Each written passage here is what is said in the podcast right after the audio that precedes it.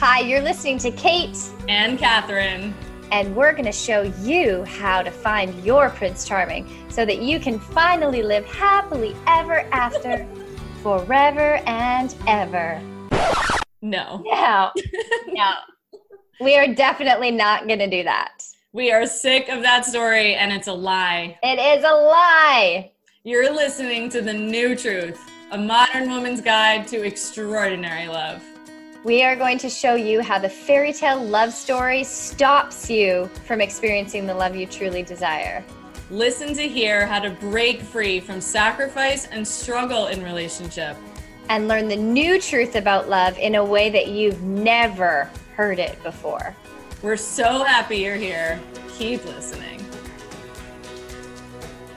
Episode 70 on the New Truth Podcast How to Become a Sexually Empowered Woman with Janelle Fraser.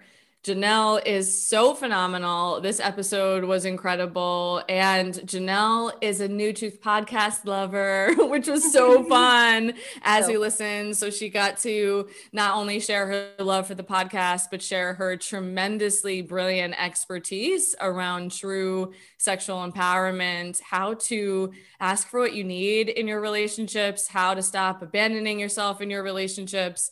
And she is married and has an extraordinary relationship story on how she's continued to honor her true desires and had a partner really step up in that with her. And so if you are curious about in- being empowered around your sexuality, your sensuality, and really feeling like you can ditch the good girl. I mean, I feel like every episode of being empowered as a woman, we talk about the good girl. So, ditching the good girl and and really we we just covered so much. we covered yeah, a freaking lot in this episode. And one of the things I love, Janelle is a dear friend of mine. We go way, way back. She I met her, gosh, I don't know, like over 10 years ago. And it's been so beautiful witnessing her on her journey of really claiming like sacred sexuality and mm-hmm. and sexual growth and liberation was really her gift in her personal life. And she was a business coach when I first met her. And so it was so cool to see her claim her area of expertise. And what I love about Janelle is, well, she's like the girl next door. She's from New Brunswick, Canada. She's so authentic. She's just so herself and so yes relatable and so easy to connect with. But I also love that when she talks about sexuality, it's not like do weightlifting with your vagina or like extreme. I find a lot of the sexual teachers that are out there are amazing, but they're so advanced that for me mm. on my journey, I've looked at them and been like, well, that's a little bit far away from where I am. And I feel like Janelle's a lot more relatable for women who are totally shut down or having an okay sex life, but not full, totally fulfilled, or just have blind spots. Like she's more relatable for every woman, yeah. um, even if you've had trauma. And we definitely, mm-hmm. she talks a little bit about trauma in her story. So trigger warning. Um, but yeah, she's, she's pretty special. That was the best description of her. and I so appreciate you saying that about the girl next door because I feel like what was also true in this episode is you and I got super vulnerable. Like Janelle was mm. so well versed in her vulnerability, and we really invite you into this conversation. So, yes, this is not a conversation about being empowered sexually where you have to be, you know, posting naked pictures of yourself online and trying, you know, all these gymnastics, but having a very vulnerable and real conversation about what we as women come up against, the impact trauma has on our sexuality. And Janelle really normalizes the com- like should we take the, the shame out of it and that's even something we talk about in the episode what to do with sexual shame and her signature method is the feminine confidence formula and so it was really cool we really talk about what the true meaning of confidence is and she weaves her story. She talks a lot about the questions her clients ask, right? Like the things that she hears in her groups. So I love that this episode feels like like the fly on the wall for the conversation we all wish we could have, you know, all the time. So we can't wait for you to listen. Is there anything else you want to say before I read her bio? No, I think bio is good. Yeah, you love it. Enjoy.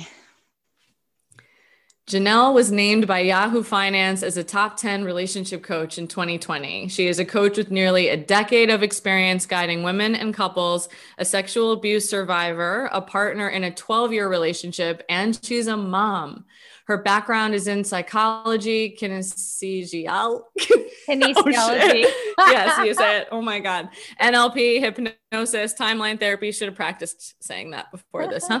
Uh, coaching and yoga. And her signature method is called the Feminine Confidence Formula. She helps women go from feeling disconnected, turned off, and insecure in intimacy to fully confident in expressing themselves and communicating their needs so they can feel free, fully alive, and create deeply connected relationships or evolve the one they are already in. So, wherever you are on your journey, single or in a relationship or 30 years married, this episode is for you. Enjoy.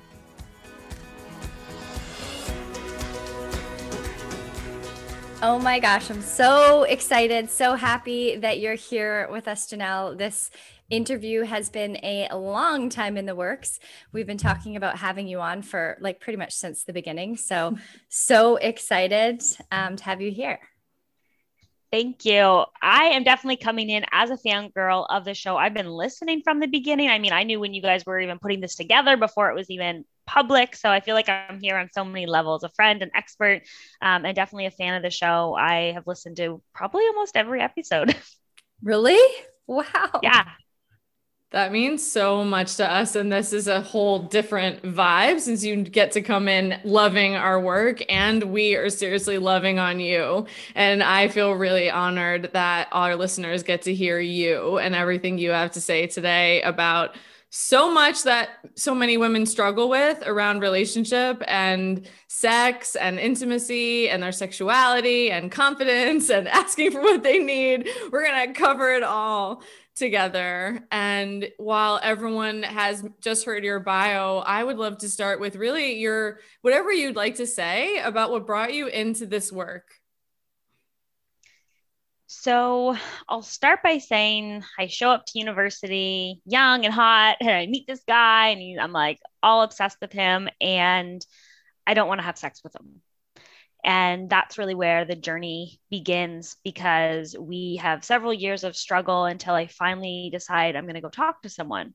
And in that conversation, I don't know what the problem is, but all I know was that something happened when I was seven. This is what I tell the counselor. And I said something happened when I was seven. And, you know, now I was molested as a child. That's what I was trying to say. Mm. Um, and so that really was this opening for this sexual healing journey.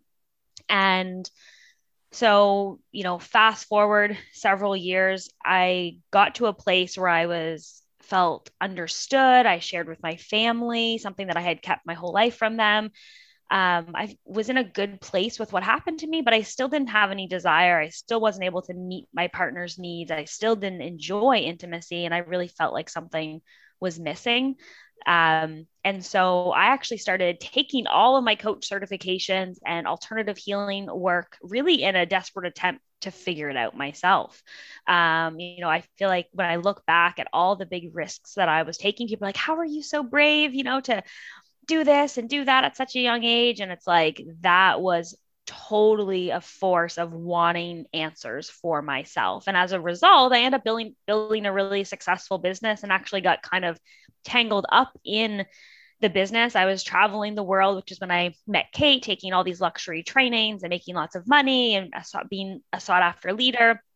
And there's still, I still felt like a kid when it came to what was happening inside of my relationship. And I got to this point of having a multiple six figure year and at the peak of all that success when I realized like I still feel so empty. Um, and this issue is just following me. The, i'm gaining more confidence. I'm gaining more sense of myself and success um, but I, this issue isn't changing. And so i really just stopped worrying about the home rentals and the trips and the business growth and decided to really learn about intimacy learn about communication you know and have those difficult conversations with my partner. And that's really where my the new version of my work um, and all my old stuff and what I did completely relates. Um, but now it's just a lot more specialized in everything that I've learned and been able to step through. And sort of the end result now is we have a,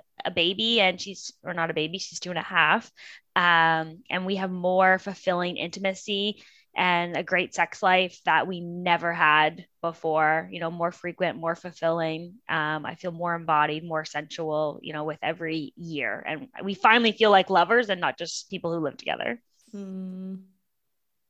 wow. Thank you for sharing all of that.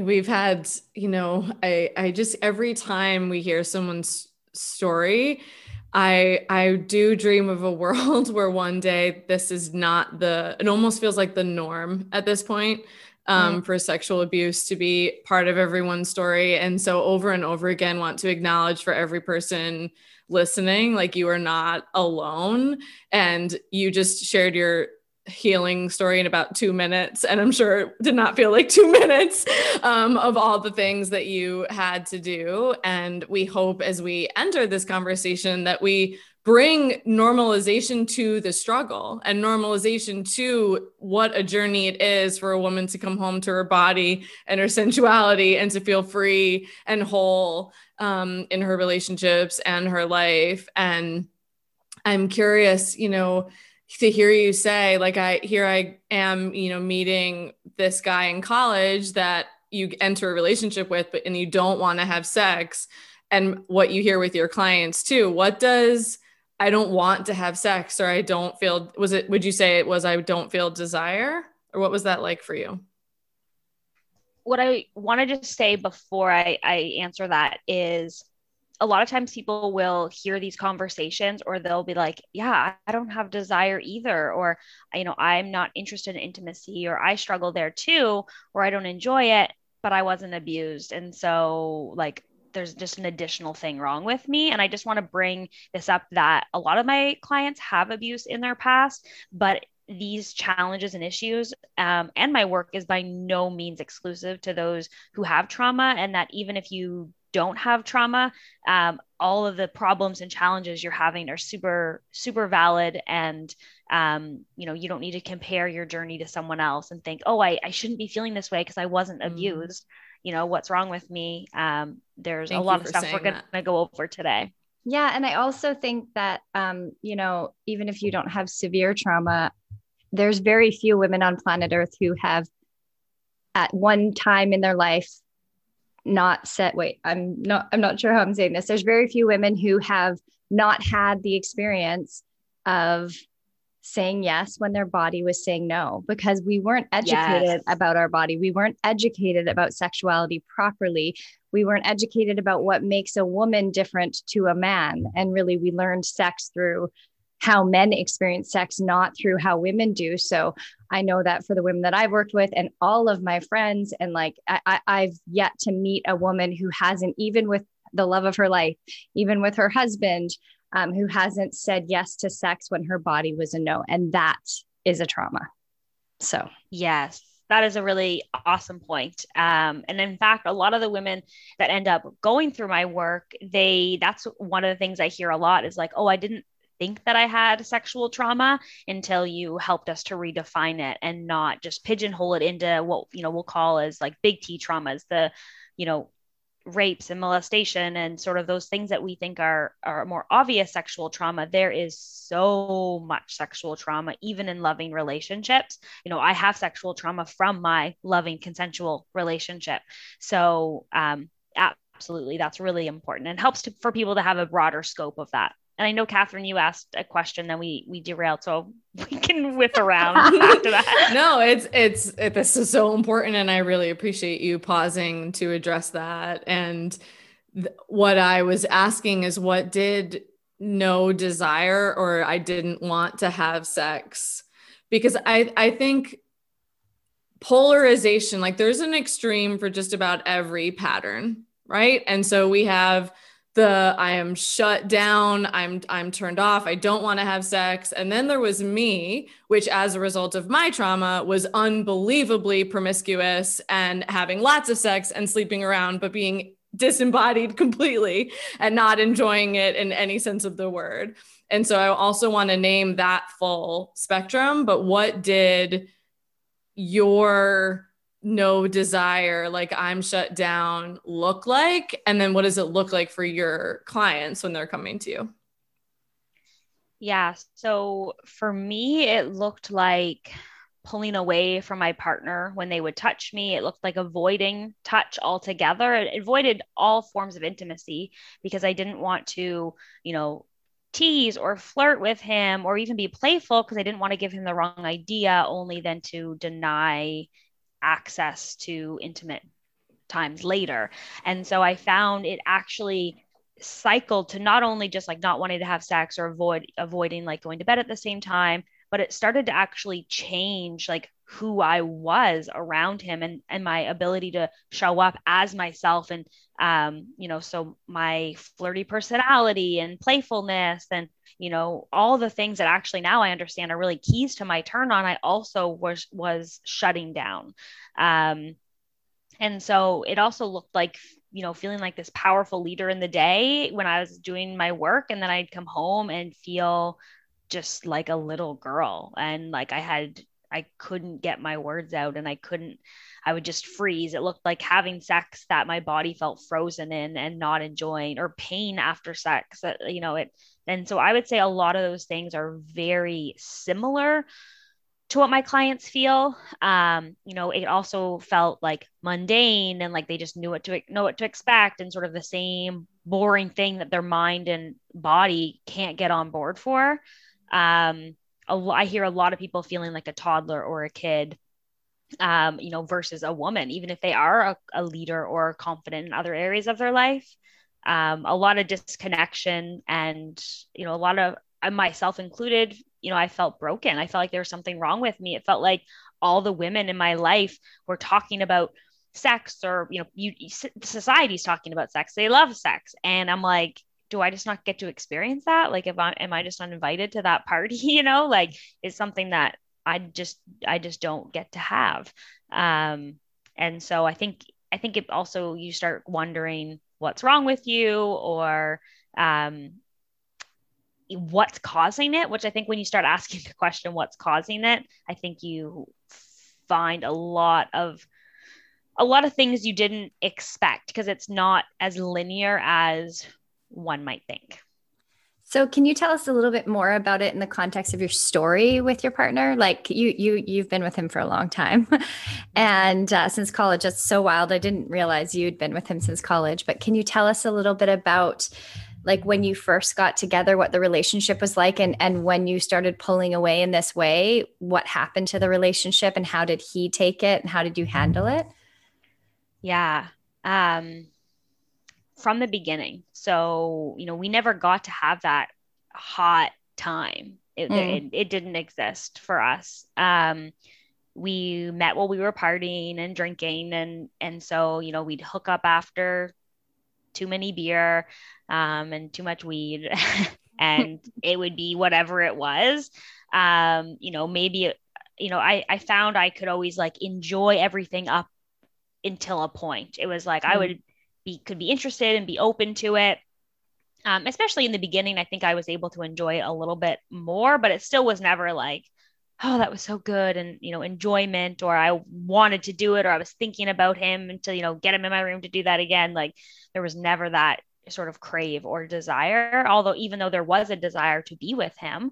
Um, and so this started looking like, you know, fights. Um, and just confusion because I didn't know what was happening. I don't I didn't know why I was like this hmm.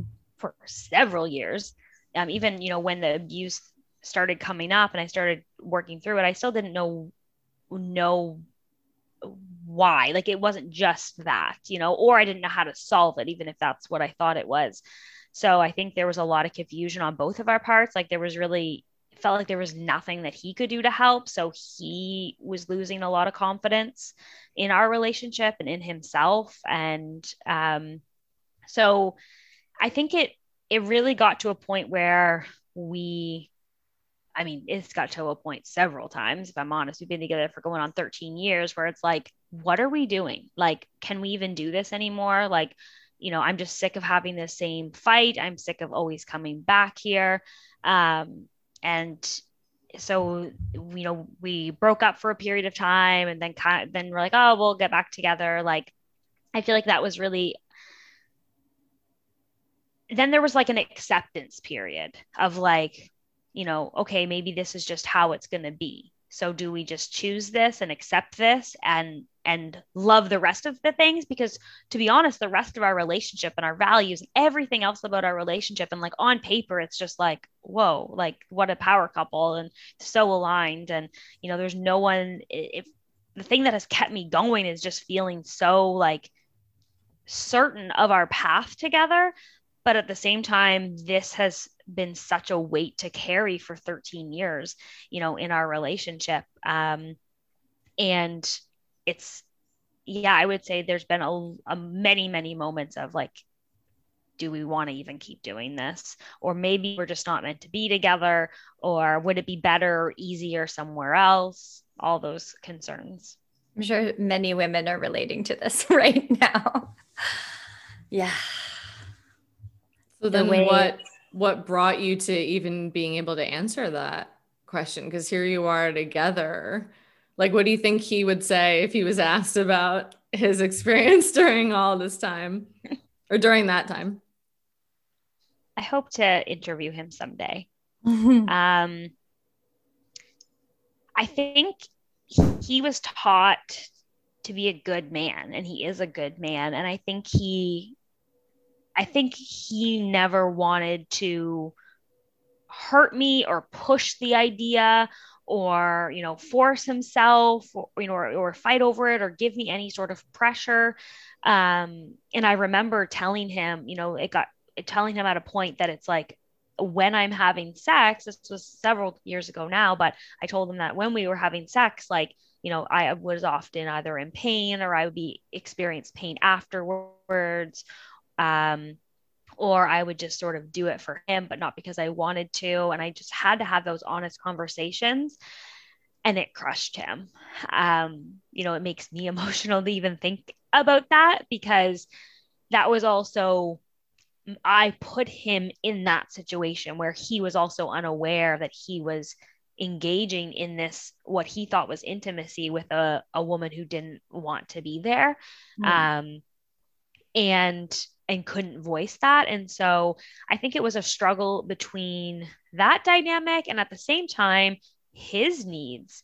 And he is a sexual person and he didn't have that struggle. And what he wanted for our relationship was very different.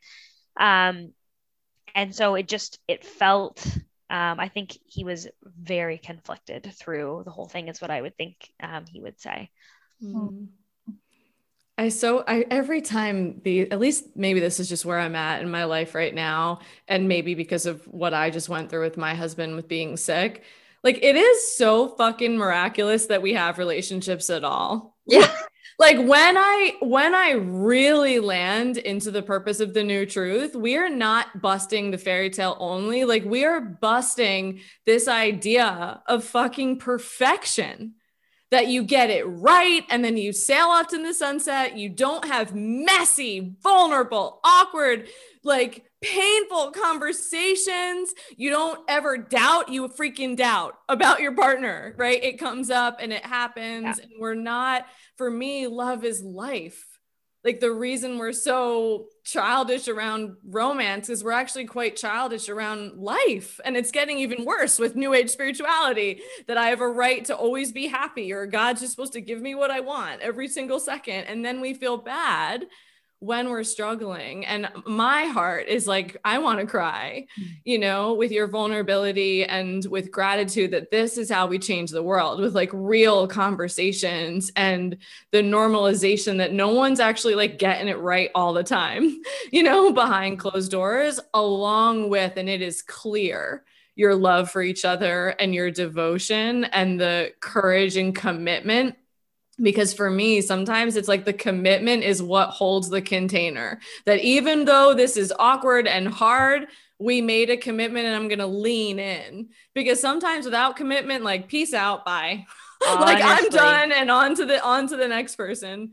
Um yeah i'll just act is, out the same shit over again but that is so perfectly said. Like the com- because I think that is a common question I even ask myself is like, how are we still here? Like, how are we still together through everything, you know, and through this being such a struggle? And, you know, that commitment has, for whatever reason, and sometimes I've, I, you know, I've questioned that, like, you know, should we be together? And I get caught in the fairy tale of like, we wouldn't be having this problem if we were meant to be together, you know, or like my soulmate is somewhere else and that's why we're having this, you know, problem. Um, and so I, I that's why I really appreciate the podcast because I feel like it just reminds me of mm-hmm. my ways of going into the fairy tale and like you know it still shows up in my life and wanting it to be different but it's like just that programming of the fairy tale runs so deep in all of us. And and and that relationships take so much work. And my soul healer once said to me in order for and to me this is the new paradigm in order for a long-term relationship to work there has to be many endings and beginnings within the relationship like death of yes. the old way and then rebirth of the new way. And so it's almost like, you know, I think of, and it doesn't mean you have to break up and get back together like um, Kylie and Mark Groves episode, two part episode where we did their them telling their story of the rupture. And then they spent like eight months apart and then got back together and without planning on getting back together. And it was a entirely different really is an entirely different relationship the second time around. So some long-term relationships need that rupture. I think of my dear friend um, who you know jackie who she and her husband had a rupture and she experienced other experiences and then came back together and now have this beautiful beautiful deep bond and love and and baby and and it's and so sometimes it looks like that and like actually having to like stand at the cliff and let it go and let it die and for a new relationship to be reborn down the road and or a different completely different person altogether and sometimes it's the same relationship where it just you go through you you stay in the relationship like you and your partner have and you rupture you come to that ending mm-hmm. and then a new a new form of relationship has is born, which I've witnessed from being close with Catherine as well in her marriage. So I think that's the new paradigm is like it's not just one relationship forever. Like that's not going to work. Yeah. Just like you or us as individuals too. Yes, yes, and yeah. I I really appreciate I'm I'm noticing the healing of hearing your story, Janelle, too. And and when I think of sexuality and where I was as a teen, I mean, perfectionism is rampant, and and I think it gets in the way of every healing journey for a woman. But even thinking about the perfect sexual woman, like where sex becomes a performance, or I have to be super comfortable in my mm. body in order to have great sex, or in order to have, you know, great connection with someone, because it's clear that there was connection, you know, between the two of you. And I hope that gives permission for women as they're listening to. Uh, and I think there's something you want to say. No, just around. Well, no, not no. I suppose yes. um, I think people need to realize how multifaceted desire is. It's mm. it's really it's not linear. It's not you guys have a great connection, therefore you have great sex. It's not you healed from your childhood abuse, therefore now you can have good sex. Like it the way I describe it is like it's like a puzzle. And you are constantly finding these pieces to put together. And sometimes you're searching for pieces you have lost pieces. Sometimes a few pieces come together really fast and then the rest mm. of it is mm. broken. You know it's it really is this multifaceted thing. And that also the confusing part of everything is that it changes over time. Maybe you you know we had a baby um, you know, I was growing a business. He was shifting careers. He was following passions and dreams. I'm dealing with my mom's illness. Like there's all these external factors as well that also are going to contribute to it. Yeah. So now all of a sudden the pieces are changing. So it really mm-hmm. is about sort of locking in as many pieces as you can at the same time. yes. Oh my gosh. And all those factors have so much impact and we forget you know how much impact our entire lives have on everything. And everything is so interconnected. Business is connected to money is connected to relationships is connected to sex is connected to our families is like it's all so interconnected. One piece is one piece is off the tracks. And you know i mean that meta- i just mix metaphors the train's off the tracks. One piece falls away or is like in the yes. carburetor and and it and it throws off the whole puzzle. Where do yeah and i think you you evolve over time. So that's what you got that's kind of why that came up for me is you were talking about having to evolve the relationship or you know and it's like everything is has to evolve over time. Your sexuality some people are like oh we were so hot in the beginning and then it really fizzled out um, or i'm attracted to people in the beginning and not later on. Like there's just you need to be willing to evolve your sexuality as well to not have this show up later in a relationship or in the beginning like anywhere in the relationship. It has to your sex has to evolve with your life and with your relationship. Mm. damn everybody write that down. Yes. Um so what i was going to ask then is where do women start janelle? So you have this whole form of work and all of these women are listening to this episode and feeling probably a million different things as they're listening. And so where do we begin? Where does any woman begin in the discovery of her desire and you know healing her sexuality? Just like a puzzle you there's no right or wrong piece to put to get put down at the right time. Ooh, I like that. So I there isn't really uh, here's the step by step because the work is so vulnerable and there's so much resistance often to making the changes that might need to happen. It's it's just really about starting wherever you're comfortable. So anything that i'm going to share it's not like a one two three kind of thing. It's like a whatever feels like a yes for you and your where your body and your heart is like opening up to and leaning in like great start there so I would say, you know, some of the, I'll sort of just maybe list off a couple of like the things and then we can dive into whatever one feels important. Um, you know, being able to actually understand what we like and don't like um, when it comes to intimacy and understanding what turns us on versus what makes us feel loved and appreciated. You know, those are different. Just because you feel loved and appreciated or connected in a relationship doesn't mean that you're going to want to have sex. Mm-hmm. Um, and so, you know, what actually works for your body. So it's understanding it, but then there's also the like valuing it and and putting it as a priority and being un willing and unwavering in what you're actually willing to accept into your body um, and into that space. And then, therefore, that's sort of when we get into being able to communicate it with your partner or partners. Um, you know, so there's there's that knowledge piece of our desire. The communication piece is huge. Lifestyle factor is huge. Women are burning themselves out at a fast rate. They're trying to keep up in this world. And as a result, and you guys have talked about this a lot, they're so far out of their feminine energy and they're living in their heads. And then we're trying to go from zero to 100. By the time it's time to get sensual and intimate, they're like, oh, I don't have the energy. Of course you don't. You're trying to go from zero to 100. Um, and so a lot of my work is as well lifestyle factors that are you know mm-hmm. it's it's a way of life being turned on and accessing desire um, and having a really you know deeply intimate relationship is actually also a lifestyle. Yes i so agree with that. I find that like when i'm traveling and i'm in europe and different places i just naturally feel so turned on because i'm moving slower and i'm more present and i'm eating slower and the food's so delicious and there's such a like heart opening and i'm so pre- deep deeply connected to my body and my feminine energy that naturally I feel turned on.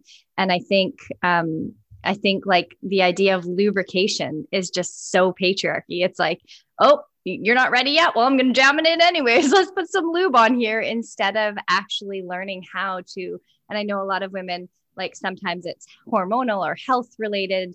Um, but, but like our bodies are naturally supposed to be able to lubricate from um, from the experience of of being opened and being actually turned on and having your body be actually ready. And i know i've had like that's been a huge growth edge for me is where i i mean sexual repression has been a this has been my i'd say one of my most challenging areas of growth. And from some trauma that happened in my early 20s and going from like I used to only have sex for men. So of course like lubrication was always the thing that I needed because I wasn't even in my body. I wasn't even in my pleasure or in my desire. And so going from there to like actually becoming embodied and doing the work around, and it wasn't even about sex or sexuality at all. I recently just bought a course called Sex Goddess, and I'm like starting to lean into um, cultivating more of that energy within myself. But it wasn't even about sex, but it turned, but because I became more turned on naturally and inherently when I slowed down and when I got out of my head and when i learned you know started embodiment practices and started dancing and learned how to really reconnect with my body and like vacation sex is a real thing for a reason like your lifestyle right. changes so much yeah. you know one woman told me she's like if you can help us have vacation sex more regularly like i'm signing up and i just started yeah. laughing because it is but that's an example of how drastic lifestyle factors are to it i always that's not you know the focus of my work necessarily but i always it's something that ends up coming up all the time because it's sort of the the inhibitor um to to actually creating the results that they want so i would say mm-hmm. you know it's if I put it in sort of a few big buckets, it's really, um, you know, the communication aspect is huge, being able to voice those needs. It's like your voice speaks on behalf of what your mind, your heart, and your body need. And so mm. it's, I help women to find their voice sexually and in, in, in an intimate situation. So that can look like, you know, sharing their needs, but also, you know, emotions and vulnerability. Um, and then sort of the other bucket is around like all of our beliefs about sexuality, our shame, you know, just our shame in our desires. A lot of women have so much turn on and so much desire, but they've just never been taught to fuel it or express it or that it was for them. You know, most of the women that I work with, including myself, are having sex for their partner's pleasure or they, you know, they're not putting their enjoyment first. Um, and so a lot of the kind of deeper blocks is a big part of it for sure. Oh my gosh, so much. So much. So what's I'm like I just want to keep asking questions. so this place I can't help but feel when you talk about lifestyle again I'm I'm just on this rampage these days with how toxic perfectionism is but the expectation we put on ourselves and our body. So I'm burnt out and stressed out, but I still think that I should be able to immediately relax and soften and be a sex goddess. So that that idea that I can just push some buttons and place an order on Amazon mm-hmm. and then immediately have everything that I need and want. And I've re- I currently have been in a process around my business where I have made I made huge sacrifices and had to get super disciplined in areas of my business in order to have the freedom and pleasure that I now have. And so mm-hmm. I am happy that you brought up lifestyle because I want to acknowledge because this is I talk about the inner pusher in my work, which essentially is the inner patriarch inside every woman's psyche and system of looking at where do I expect perfection? Where do I expect performance? Where do I expect to be able to know how to do everything? And that even if I work 10 hours in the day, I can immediately shift my energy and step into something different rather than actually starting with self responsibility which is taking a look at around my life and saying, wait a second, where am I out of alignment? Where is there a need, a physical need? How do I create an environment that supports my ability to XYZ? And well, I think we're we're also so praised. Our whole we're oh, like yeah. proud of ourselves for like it's all the things you're working for. So a lot of times women right are they're working hard they're they got the career they've got the organization and the home happening they're working out they're you know it's like they're doing all of these things and they're like but then this is the only like missing piece. But the confusing part of it all is that accessing this piece is very different than getting all the other things you want in your life. It's actually the opposite of how you're going to achieve or get the goals in other areas of your life, how you're going to get the goals in your relationships and in your intimacy and your sex life, it's actually a very different energy um, and a very different approach. And so it can be really confusing and frustrating um, for people because they're used to getting what they want in um, a different way than our bodies require us for intimacy. Yes. So and well, I mean, that. witnessing Catherine and even how I switched from how I used to do my business with the company that where we met, the company I used to work for, and and starting in my own, um, how I was committed to doing it as a projector in a really slow, spacious way. Like now I take three coaching calls max a day, and I used to do nine. Like I don't know how. I think it's because I was young. Like I definitely got adrenal burnout, but I was so committed to just shifting my entire life so that I was slowing down and way more in my body, way more in my heart. And it's been so beautiful to witness Catherine go through this in her business, shifting gears from the cycle of working so hard to actually creating so much spaciousness and that that like that you can if you change those other areas of your life it will feed and fuel this area of your life and ultimately as well why this can become so frustrating for people is because just because you slow down and i'm sure some of you have noticed this um, just when because you slow down and you're feeling more relaxed in your life doesn't mean you're going to want to have more sex and this is where it gets really frustrating for people is because they're like well i've i you know i, I went to the spa today and i don't want to have sex or i'm you know I'm, I had the bath and I don't want to have sex, or I'm not working as much and I don't want to have sex. And it's like, okay, so there's obviously something else missing. So to me, yeah. this is why it's not it's not always the core of what I teach, but I say it's the inhibitor that sort of prevents the progress from getting made, but it's not the thing in and of itself. And so I feel like it's important for us to maybe talk about what some of those things are. Yes, let's talk about that. And I'm still happy you said it because we need to address the same I mean, patriarchal culture that is happens in sex. Yes. Because what, what, do we see in the movies? She's instantly turned on. They're instantly yes. on the floor. They're instantly connected. Yes. Oh, we never see a wet spot ever in any movie, right? Never see anybody cleaning up anything or being awkward or maybe not having their bodies perfectly fit. Um, and so I am so happy that you brought it up. And then, my God, what a perfect point and segue. And so, yes, let's talk about those other things uh, that come up. So, to me, I'll kind of run through the pillars. There's like 10 general pillars. So, my work is called the Feminine Confidence Formula. And it's really a way to help women move from feeling disconnected and, you know, not turned on or in the mood and insecure in their intimate life to feeling totally confident, being able to fully express themselves. And so to me, that looks like having these 10 pillars lined up you know at least in coming to a place of you're you're able to do these things often um and so the you know being able to process your emotions and honor your feelings and validate how you're feeling like that is um number one. Because if you're not tuning in to how you're feeling um then there's no then you're just you're disconnecting. And that's what's happening in sex anyways. You're not able to give feedback to your partner. You're not able to course correct because you're not tuned in and you're not definitely not honoring those feelings. So that is a learning process. Um, second would be listening and connecting and trusting yourself.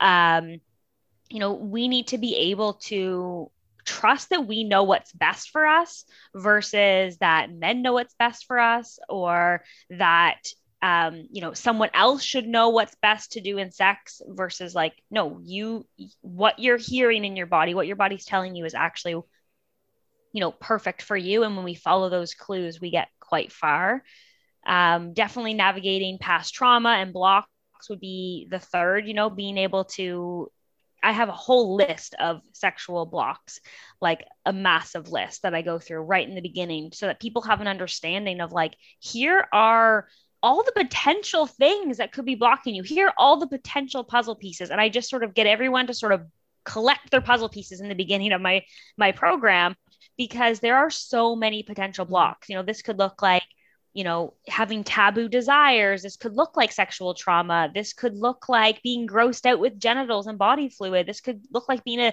neat freak and a disinfectant freak. This could look like being having same sex interests. Like there's so many potential things that could be tripping you up. And so understanding all the the different blocks. Then of course, I would say these three are all really besties understanding your needs valuing your needs and communicating your needs.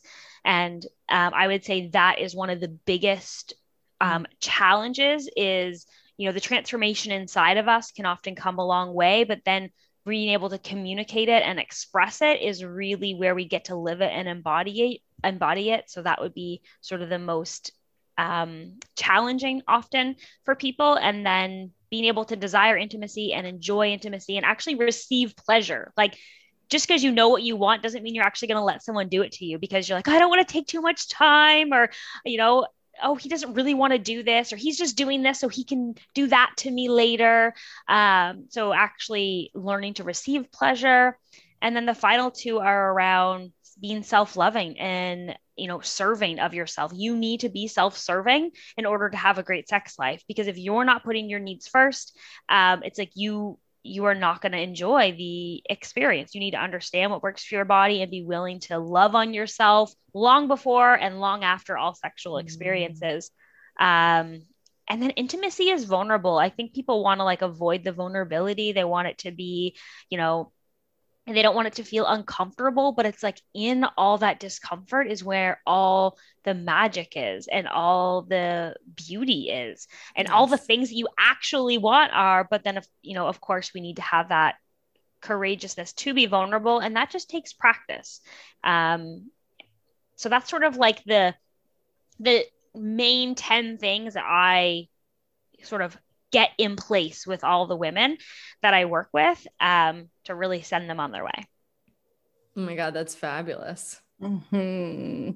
That's fabulous. So I love the vulnerability. Like, I feel like that's so true for all. I mean, all of them are true for all of life, but especially yeah. I love that vulnerability. And that's where that's true intimacy. And I love, Catherine, what you said about the movies. It's so true. Like, how many, how often do we spend, do you spend watching shows, watch, watching movies and watching like sexy sex scenes and thinking it's supposed to look like that? And real intimacy is being vulnerable, is expressing our truth, is expressing our needs, is being willing, willing to be seen in our mess. And that's what creates closeness and true intimacy. So I love that so much. Um, I I would, lo- or sorry, go ahead.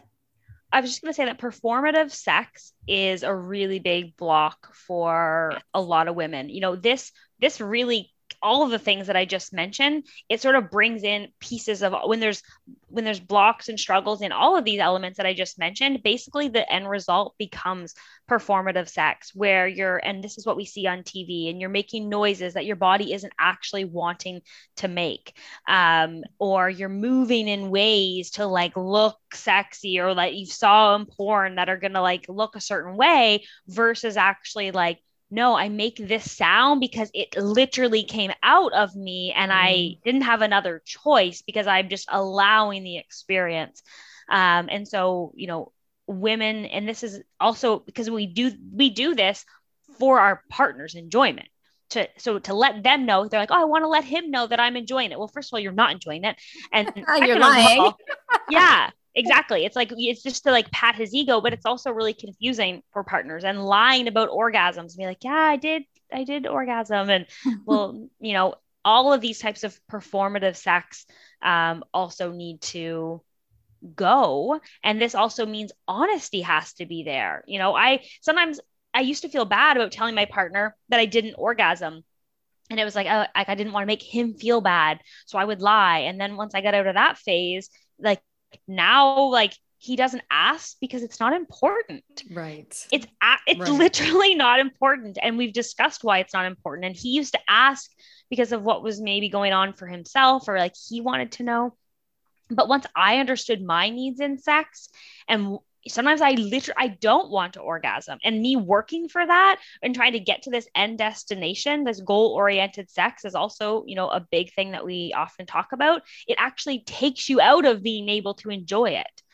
Um, because you can enjoy like mm-hmm. think of mm-hmm. all the sensations you can enjoy but and a lot of women struggle with orgasm as well which is why I bring this up, or they think that if they're not orgasming, then they're not enjoying it, or their partner wants them to orgasm. So then again, they're trying to do something for their partner and not for themselves versus in being able to enjoy, oh, I love when he rubs me that way, or I love the tug on my nipples, or I love him like um, you know, slapping my ass, or I love the way his lips feel, or I love, you know, a massage, like all of the sensations that we can enjoy that are not an orgasm. Mm-hmm. Um, and I think we really get goal focused in sex and in relationships men are trained that way women are you know trained that way and um, that is also a huge thing that has to go Yes, it's like results based dating. It's the same thing. It just keeps you in your head and out of your body and out of the experience. I'm so glad you said that. I was about to bring it up and ask you about it. Um, results based sex, because I feel like that's really just how we learn sex is like you have sex too, because men like there's an ending for them. So we learn that there's an end. It's like we there's an ending for us too. And every like I've had so many partners that are like, "Have you orgasm yet? Did you orgasm?" And it's like that's the focus is they they're like and i think for them they they did so they want to feel like you get to too. Um but but you know i know so many women when they relax into the not being attached to the result are able to have many orgasms like women's sexual um, experience is totally different than a man's hmm. I'm so happy you said that. And now I'm just really in that, I'm yes, about results based dating. And then I'm thinking about, God, if this is how, I mean, you can't escape life without being vulnerable, no matter how hard so many people freaking try. But I keep thinking about the importance then of choosing a partner. Like, I, like, everyone needs to get clear. Like, you think, because of how you feel about each other you're going to have this great relationship versus you know i'm in the middle of launching a dating program thinking choosing who to partner with is about who is willing to be in the mess with me who is receptive to my mess and to my needs and to my feelings who is willing to grow with me. You know, I keep thinking uh, that was my core value, willingness. I didn't, I knew I wasn't looking for someone who did all the personal development work that I did. I was a nut job. I was investing hundreds of thousands of dollars. And that would have been insane to say, oh, I want me, which is honestly what most women are doing. I'm looking for me in male form and then judging yeah. when they're not exactly like me. But willingness was my primary value. And I really want to bring that because I imagine that is so clearly how your partner brought himself to you. Like, I'm willing to navigate this with you. And we then think, our, so like, for me, what I've watched, my sex life, not me personally, but my clients or when I work with couples, sex isn't happening because you're not being honest anywhere nowhere is someone being honest about what's actually happening for them in their life or sharing their feelings and then they're wondering Amen. why they don't want to have sex with each other so yep. your sex life begins with the courage to tell the truth in the moment about anything your courage to be present and vulnerable to receptive gestures or to things that you appreciate about your partner let alone what's happening for you but we've got women on the hunt for a freaking husband who are totally inept at any of the skills of communicating their needs and desires or what it takes to make a relationship work and then saying well i only will date someone who's six five rather than the person who is willing to actually be vulnerable and responsive and empathetic and accountable with me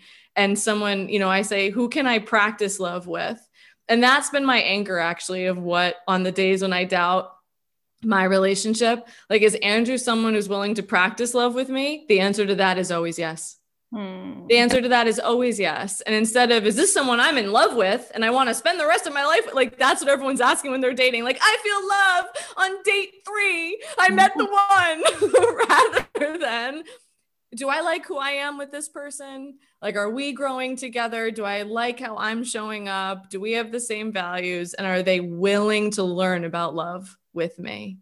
Yeah, I love that. I've never heard that mm-hmm. question and I think I need to use it in my own life because I that picking the right partner, I mean, is the reason that we're still together. Because sometimes when I'm chatting with women and I'm hearing about their partner, I'm also like, "Oh no. Oh no. Like you have picked wrong." um or and um I think being able to evolve your relationship over time because we just had a conversation about like the first time we had sex a few days ago and it was just like so sad thinking about this dynamic happening and, and where we started and it's like you know he, a lot of people assume because i do this work that like my partner must be some sort of like tantric conscious coach.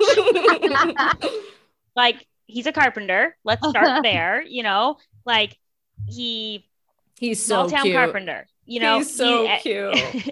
he's adorable, um, and he's so much. He's so much more than that. But I want giving you that context because a lot of people think Mm. that their partner needs all these tools and all of the women that i work with um, are really leading this change inside of their life and in their relationships. And i think that you know it's like having he has he's not someone who's going to go search out um solutions. He hasn't what isn't googling on the internet. He's not looking for coaches. He's not bringing you know things. He that's not his style. But that i so i have been the one who who's like you know i'd say really been like initiating the different changes or oh let's try this or let's try that. But it's definitely having a partner ha- who has that that willingness to keep going. Because the truth is like who we were 13 years ago is not who we are now. And we've gone through many phases where we've had to evolve the relationship and take risks and try something new. And it's like if we weren't willing if he wasn't willing to do that with me then i would have act- absolutely left the relationship by now. Um, and it was his willingness to say yes i'm willing to try that. Um, to see how that impacts us to see if that helps like that's what keeps things going. And sometimes it- that needs to be radical. And i see that when i sometimes get couples that i'm working with like to shake this dynamic you've got to be radical. And you are you guys are not willing to live in separate houses. You're not willing to take a break. You're not willing to open the relationship. You're not willing to do something that is uncomfortable and that is going to inhibit your growth and ultimately keep you exactly where you are. And so you know to shake up patterns that are strong that are emotional um, in our relationship we need to be willing to take risks and therefore be vulnerable That's it. That's it. You don't get to have it both ways. You don't get to have the life and relationship and the sex life of your dreams if you're not willing to get uncomfortable and take risks. And we know, I mean, when you said like you you chose wrong, I really want to acknowledge that if we're not taught, I mean, women are taught to be objects of desire versus this I am the subject of my desire. I am the initiative force in my life. I am connected to my soul. So, of course, we end up choosing wrong partners when we don't know how to make choices as the subject of our desire. We choose from, well, this is what I should do, what I'm supposed to do. This person provides security, or they're six feet tall, but they're not responsive to any of my needs or willing to grow or have any of the same values.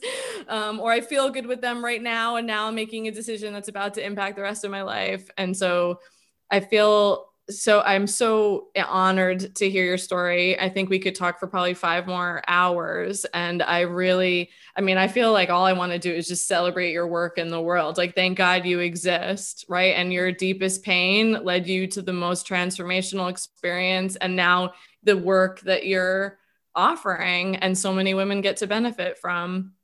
And so I hope as women have listened, that everyone like just in that moment like taking a deep breath and feeling the power of every woman who's listening to this episode with you right now every woman who's entering this work every woman who's having the courage to grow in these areas. And we all have to start somewhere you know? Like this maybe your beginning is listening to this episode right? And then the next step is signing up for your program you know? And that that place of letting ourselves have a puzzle that maybe never is all put together on the table, yeah but that we can be willing to have pieces that come together day by day. And I don't know if you want to, what, how you would want to say that about live. I'm like, that's what I'm feeling in my body of like, can I live my puzzle? Like, can I live devoted to finding pieces to put together every day? And and I and Andrew's parents put together puzzles all the time, and they buy like two thousand, like a million pieces on their dining room table, and they'll work on it for months. And I just have that image in my head of like when you walk into their house and there's that puzzle where some of the corners are put together, but there's still pieces everywhere. And like, can I breathe into that with myself, like my body, that maybe it won't actually all end up being a perfect you know, puzzle put together, but that I can live the journey. Yeah, absolutely. And I, I, to me, it all comes down to like what you had mentioned about willingness within yourself. Um, you know, I am so committed to my path and my healing and full sexual expression and freedom in my life. Yes. And I am so clear on that. And even though I still bring conversations to my partner regularly when I'm in tears and I'm in fear and I'm sharing him with him a desire that has been shut down inside of myself.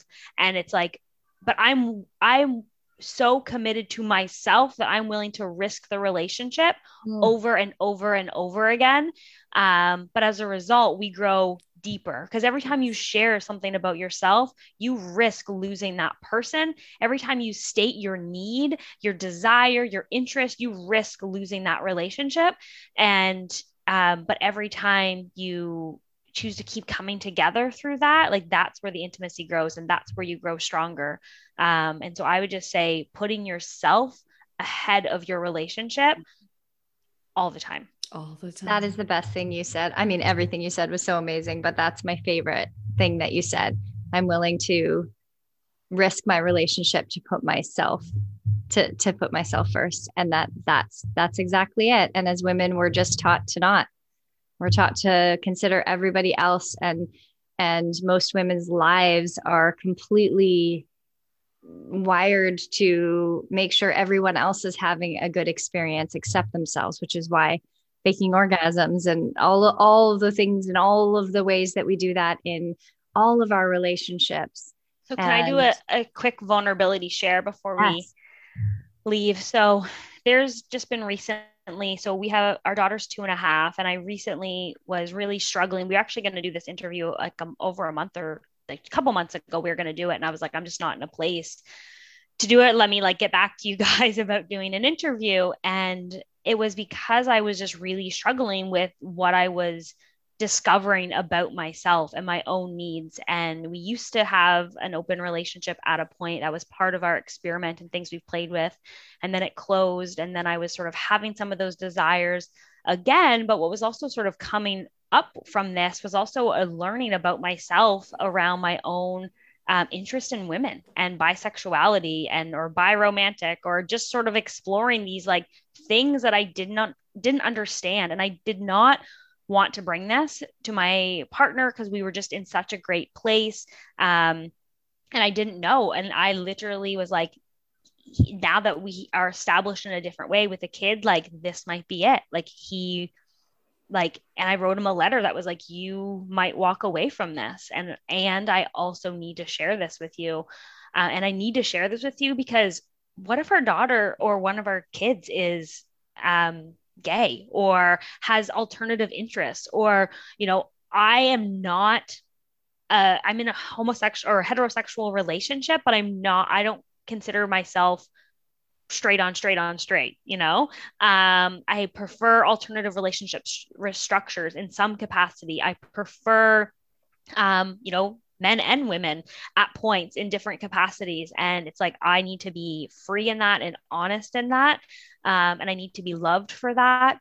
Um, and, you know, of course, we're still we're still um, in a really even better place because of that honesty but i think that is that's that's an example of yeah. like you you need to be willing. And if if he wasn't willing to you know hear that and love me anyways and support that anyways then that would be the end of our relationship because this you know we it's not about being selfish.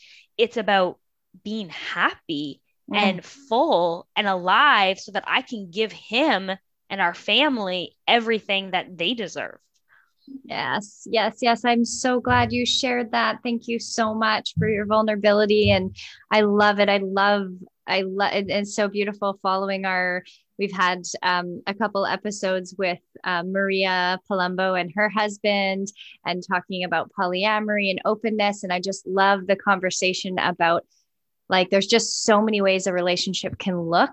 And who you are in this moment is not necessarily who you're going to be, and most likely not who you're going to be a year from now, 10 years from now, 20 years from now. And the journey is about allowing ourselves to be where we are and to uncover what's here right now. And I love that you have the, you know, there has to be a certain safe container in a relationship for that, for you to have permission to bring yourself fully in that way. And you have to have a partner who does have the capacity. And I think of David Deida's um, work, how he talks about a man who's like really fully Im- embodying his divine masculine energy, is able to be the spear in the storm and able to hold all of it. And um, and that we can do that for them.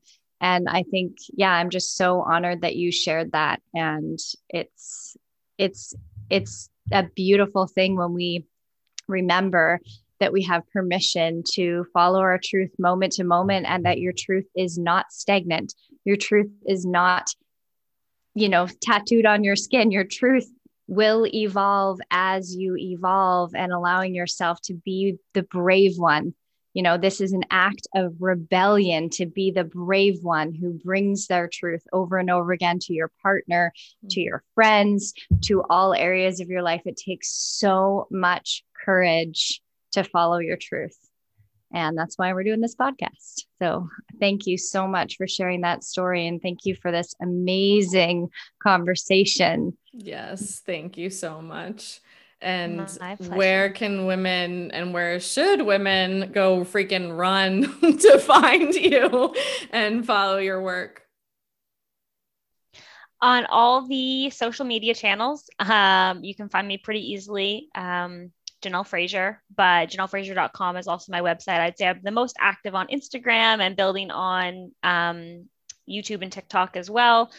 Um, so but you can find me anywhere. Um, reach out in a private message. I'm very personable. I like having, you know, everyone that comes into my work, I have personal conversations with. And so, you know, reaching out and, mm. you know, we can have a conversation about your story. And I just want to know people's journeys and stories, you know, whether we are fit to work together or not as well. So, um, and I've given you guys access to a freebie as well, which I think is going to be really valuable for everyone just as a starting place of how how can you start communicating your needs in the intimate moments? How do you stand up to say um, no we're moving too fast or or this is what i want or this is what i would like to do instead and um, as well as some really great conversation starters to help deepen intimacy in relationships. So that um, that freebie is linked below. People can grab that Thank you so much. And we'll see everyone soon. If you loved this episode, let us know. If you know of another woman who needs this episode, let her know. And we will see you soon. Thanks for listening to The New Truth.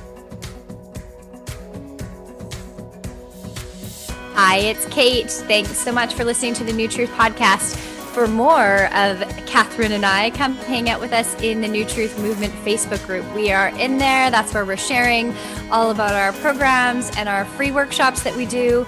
Um, you can come join us there and ask as many questions as you want about the podcast episodes, about dating, relationships, any struggles you're having out there.